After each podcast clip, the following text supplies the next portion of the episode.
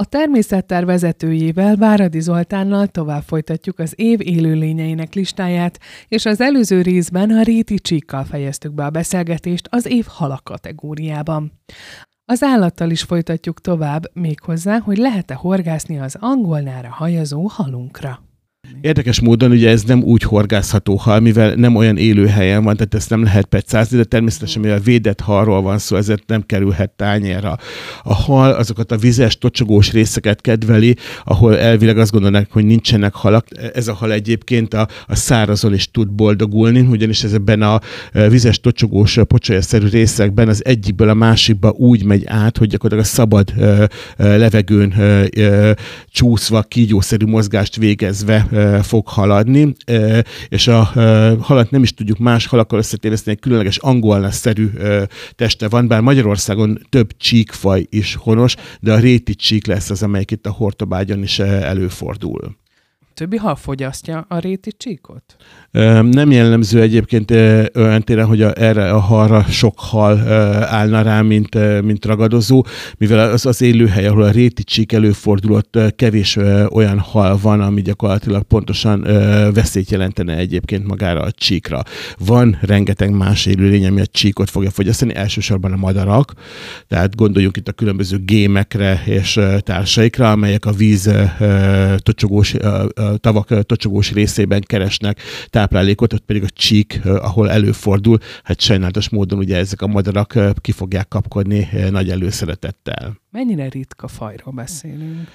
A, magyarországi állomány bizonyos részeken eléggé nagy egyet számban van. A, a vizes élőhelyeknek a megváltozásával, tehát a Tisza átalakításával azonban hihetetlen nagy egyet számban csökkent akkor a, a, a faj, és rettenetesen lezuhant az állomány. Ma már egyébként a hathatós védelemnek, illetve a vizes élőhelyek védelmének köszönhetően az állomány stabilnak mondható kigyűjtöttem itt egy olyan információt, hogy a saját maga által kimétett gödrökben élő, szóval ezt szereti, vagy előszeretettel birtokolja ezt a területet, beköszönt a tél és befagyott hogy nagyon jól érzi magát. Igen, illetve ezek a kimétett gödrök, ugye ott neki elegendő vizet fognak szolgáltatni, és nem tud kiszáradni. A hal egyébként az éjszakai órákban lesz aktív, és olyankor jár táplálék után, ezek rovarlárváktól kezdve akár kisebb halak lesznek majd, de azért, illetve növényi termeléket is fog majd fogyasztani.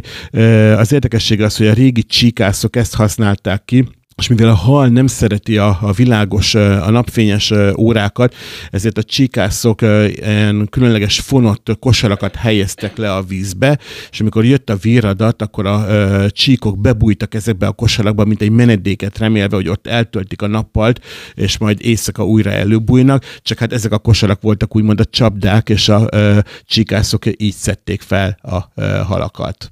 Mekkora halról beszélünk egyébként? Nem nagy méretűek ezek, egy, ezek a halak, ezek maximum ilyen 30-40 cm nagyságúak. Említetted, hogy védett, nem fogyasztjuk, nem is fogható ki, nincs olyan horgászterületen. Csúnya ezt megkérdezni pont tőled, de milyen hasznuk van nekik? Nincs így haszna. Tehát gyakorlatilag az ő hasznuk az az, hogy még diverzebb, még változatosabbá teszik a mi élő világunkat. Mm. Ez egy nemzeti kincsünk egyébként mm. ez a hal, mint az összes több élőlény. Tehát rájuk szüksége van a természetben. Például gondoljunk arra, hogy milyen táplálékforrást fognak jelenteni a ragadozó madaraknak. Még ugyan nem megyünk az év madara kategóriára, hanem maradunk még egyelőre az év hüllőjénél, ami a Kaspi haragos sikló lett, és bizakodom benne, hogy nem azért haragos sikló, mert tényleg haragszik mindenkire. Pedig majdnem egyébként. Egy rendkívül agresszív siklófajról van szó. Az ő neve egyébként az egy új név. Régebben csak haragos siklóként volt, a, a régebbi szakkönyvek is csak így említik. Nemrég kapta ezt a Kaspi haragos sikló nevet. A, a az év hüllője kategóriát a Magyar Madártani Egyesület kétéltés hüllővédelmi szakosztálya indítja el. Itt nem lehet szavazni, túl kevesen vannak itt a fajok, tehát túl kevés kétéltünk és túl kevés hüllőnk is van. Éppen ezért a rendszer az úgy állt be, hogy páratlan évben mindig kétéltűre, páratlan évben pedig hüllőre esik a választás. A kétéltű ugye tavaly az Alpesi Göte volt, idén pedig akkor ez a Kaspi Haragos Sikló fogja viselni ezt a címet, hogy az év hüllője. A legnagyobb testű kígyónk? igen, de egyébként ritkán találkozhatunk vele. Itt az Alföldön egyáltalán nincs Ez is. megnyugtató. Ez megnyugtató. Valóban, hiszen azért a két méter hosszával gyakorlatilag tekintélyt parancsoló kígyó. Milyen tulajdonságokkal bíró itt? Arra gondolok, hogy rejtőzködő életmódot él, és akkor hirtelen csak felbukkan úgymond a semmiből, vagy milyen ragadozó ő, idézőjelben ragadozó. Nem, nem kell idézőjelbe tenni, mert tényleg ragadozó. Ráadásul igen, rejtett életmódot él, de a nevében is benne van az agresszivitása, tehát az, hogy haragos, ez pedig azért van, mert a másik négy siklófajunkhoz képest ő tényleg jóval agresszívebb, hogyha ilyen ki, akik találkoznak ilyen kígyóval, és mondjuk tényleg hozzá köze, kez, közelítenek, akár akarva, akár esetlegesen akaratlanul, ez a kígyó tényleg ö, ö, támadásba lendül. Régebben egyébként emiatt ugró kígyónak, ugró siklónak is nevezték, pontosan azért, mert kiugrik, mint egy rugó, és a támadója felé lendül. Ö, nem jellemző egyébként a támadás, mivel sikló ugye méregfoga sincsen, ö, hazámban egyébként a Budai hegységben, illetve a Villányi hegységben élnek tényleg nagyon kicsi és veszélyeztetett állományai. Hogy kerültek akkor ők mégis ide? A faj egyébként őshonos nálunk, régebben nagyobb ö, egyetszámban ö, fordult elő, ö, ma, mára tényleg ö, ilyen szigetszerű el, előfordulásai vannak. Ugye a Villányi hegységben ott tényleg biztos az állomány, a budai hegységi állományra arra próbálnak mindenképpen vigyázni, de azért egyrészt, mivel egy rejtett életmódot folytató ö, élőlényről van szó, ugyanakkor meg borzasztó nagy a zavarás, ezért az az állomány ott tényleg veszélyben van. Ő mit fogyaszt egyébként? Ö, ragadozó, elsősorban kisemlősöket, vagy éppen földön fészkelő madarak fiókáit fogja fogyasztani.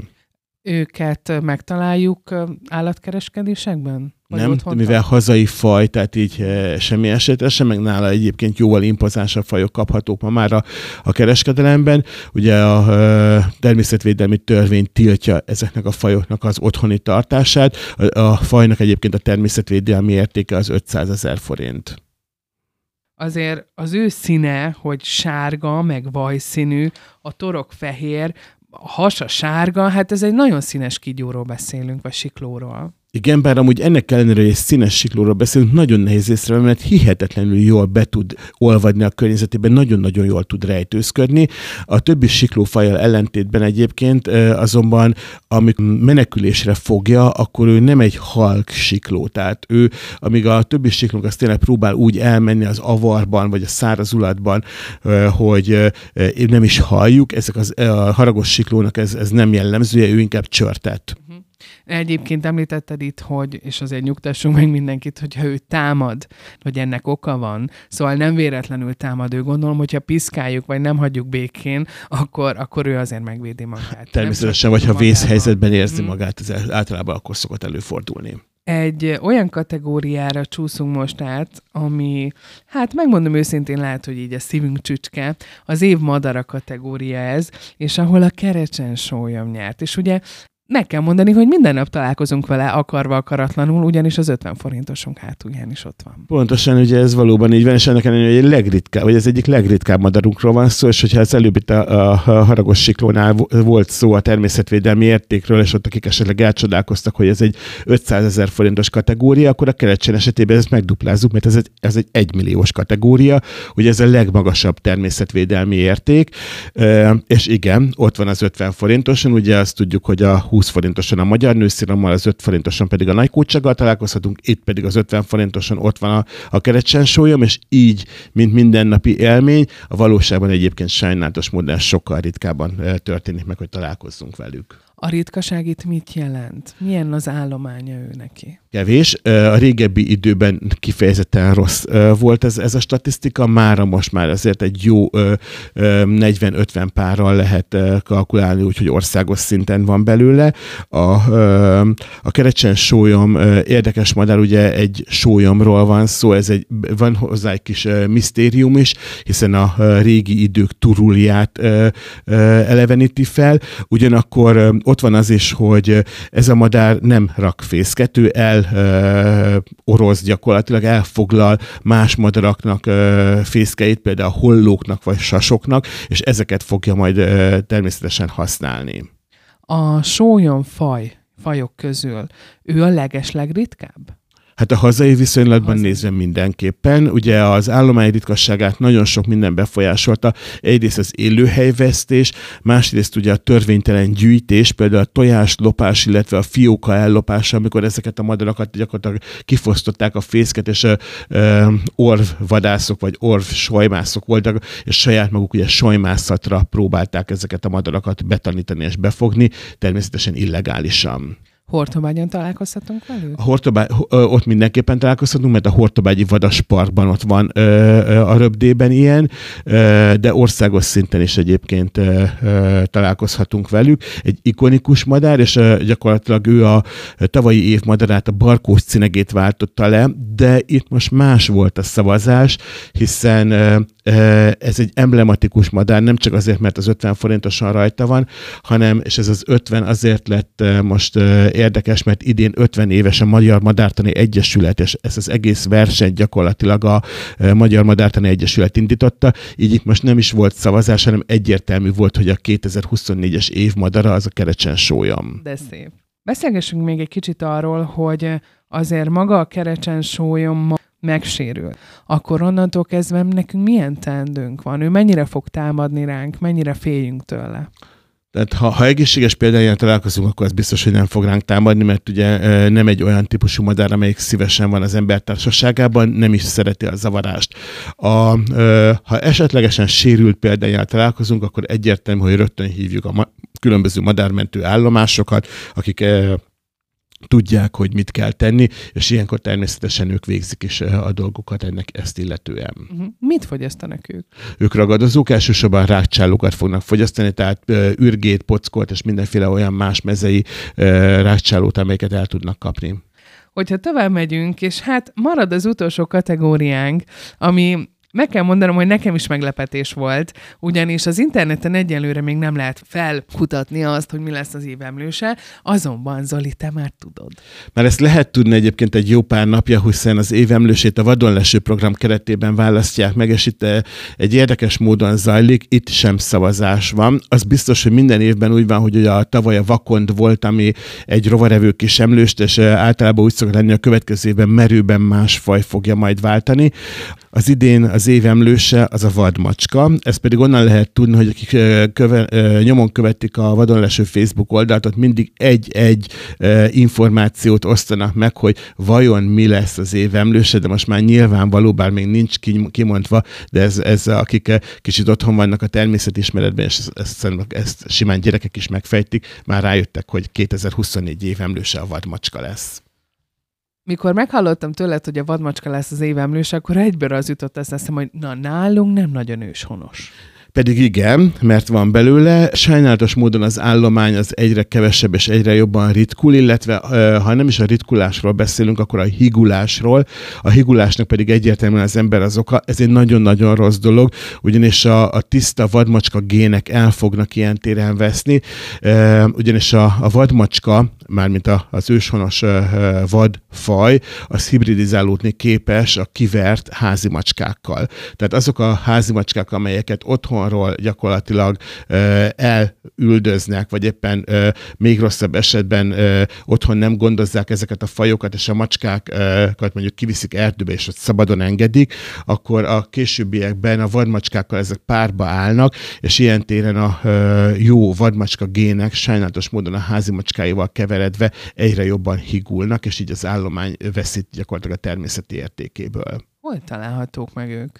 Elsősorban hegyvidékeinken honosak, nagyon-nagyon rejtett életmódot folytatnak, tehát ez nem olyan, hogy kimegyünk az erdőbe, és akkor látjuk a vadmacskákat, ők tényleg az ember elől és elhúzódva vannak, és hát az életmódjuk is olyan, hogy ugye nem a nappali időszakban lesznek aktívak. Ők hol élnek, vagy hol bújnak el ilyenkor? Általában odukban, amelyek ter- természetes üregekben, vagy például szikla barlangokban, szikla szírteken is szívesen tudnak tanyázni.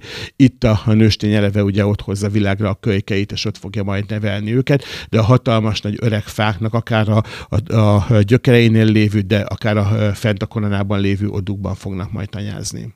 Ezek a vadmacskák, az eredeti őshonos vadmacskák, ők milyen méretűek? Melyikre kell gondoljuk, mert azért tényleg, hogyha én is elgondolkodok rajta, lehet, hogy én is csak a hibridizált változatát láttam még ritkán találkozhatunk egyébként vele. A méretét tekintve tényleg egy jól megtermett és izmos házi macskára kell gondolni. Ugye ezek nem olyan tarka barkák, mint amilyenek a házi macskák, vagy nincs belőlük tiszta fekete, meg nincs belőlük mindenféle pöttyös, meg csíkos. A klasszikus iromba változata az, ami mindenki ismer. Ugye ezt a, sokan ugye ilyen kendermagosnak, vagy, vagy tényleg ilyen vad változat néven ismerik már ezt. Ugye ez lesz a, a vadmacskának az eredeti formája, illetve színezete, mintázata.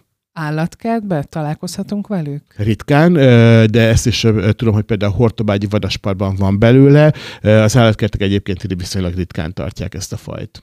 A ritkasága az mit jelent? Mivel teritoriális viselkedésű állatról van szó, ebből nincs úgy állomány, mint például, hogy látjuk azt, hogy szarvasok vagy őzek tudnak vonulni. Ők fenntartják a saját teritoriumukat, az az egy-egy nagy területet, amit ők minden, amit az életük folyamán fenntartanak, és azt folyamatosan bejárják, és jelölik a megfelelő módon, és ezzel mutatva a többi fajtárs felé, hogy melyik területen fordulnak ők elő. Tehát ők nem nem élnek csapatosan. Uh-huh. Ők veszélyeztetettek? Igen, mindenképpen veszélyeztetett a faj, már csak ezért is, mert ugye az állomány ugye sajnálatos módon higul a ö, uh-huh. nem megfelelő módon tartott házi macska állományjal. Akkor említetted, hogy ők éjszaka indulnak útnak, itt arra kell gondolni, hogy gondolom vadásznak és élelmet keresnek. Mennyire támadnak ők akár emberre? Egyáltalán nem. Elsősorban madarakat, illetve kisemlősöket fognak fogyasztani, pockokat, egereket és más évet. Nagyon ritkán esetleg halat, vagy rovarokat, de, de főleg a fészekfosztás, illetve a madár elkapásban jeleskednek, meg legfőképpen ugye a rácsáló írtásban. Még egyszer talán mondjuk el, meg fontos arról tudni, hogy ez a kilenc kategória miért is fontos. Ugye ez azért fontos, mert uh, ilyenkor egy-egy fajra felhívjuk a figyelmet. Az évi élőlényei kategóriákban uh, nominálva lett egyébként számos faj. Azok a fajok, amelyek megnyerték, uh, azok most reflektorfénybe kerülnek, és a rivaldában bemutatkozhatnak. Uh, amikor akár erdőt, mezőt járva találkozunk különböző fajokkal, akkor felismerhetjük ezeket, ezt a tudást pedig egyébként jó továbbadni. Uh, az évi élőlényeit nem titok, hogy első elsősorban például a, gyerekek uh, fogják ezt nagyon szívesen um, kezelni, de, de látjuk azt is, hogy, hogy akár uh, tanulmányi versenyeken, akár rajzversenyeken például nagyon sokszor szerepelnek a, ezek a programok, ugyanakkor megfigyelhető, hogy különböző természetfotós oldalakon is egy-egy év élőlénye kiemelkedő szerepet kap az adott évben. Zoli, nagyon szépen köszönöm, hogy eljöttél, és erről beszéltünk. Köszönöm szépen. Én is köszönöm.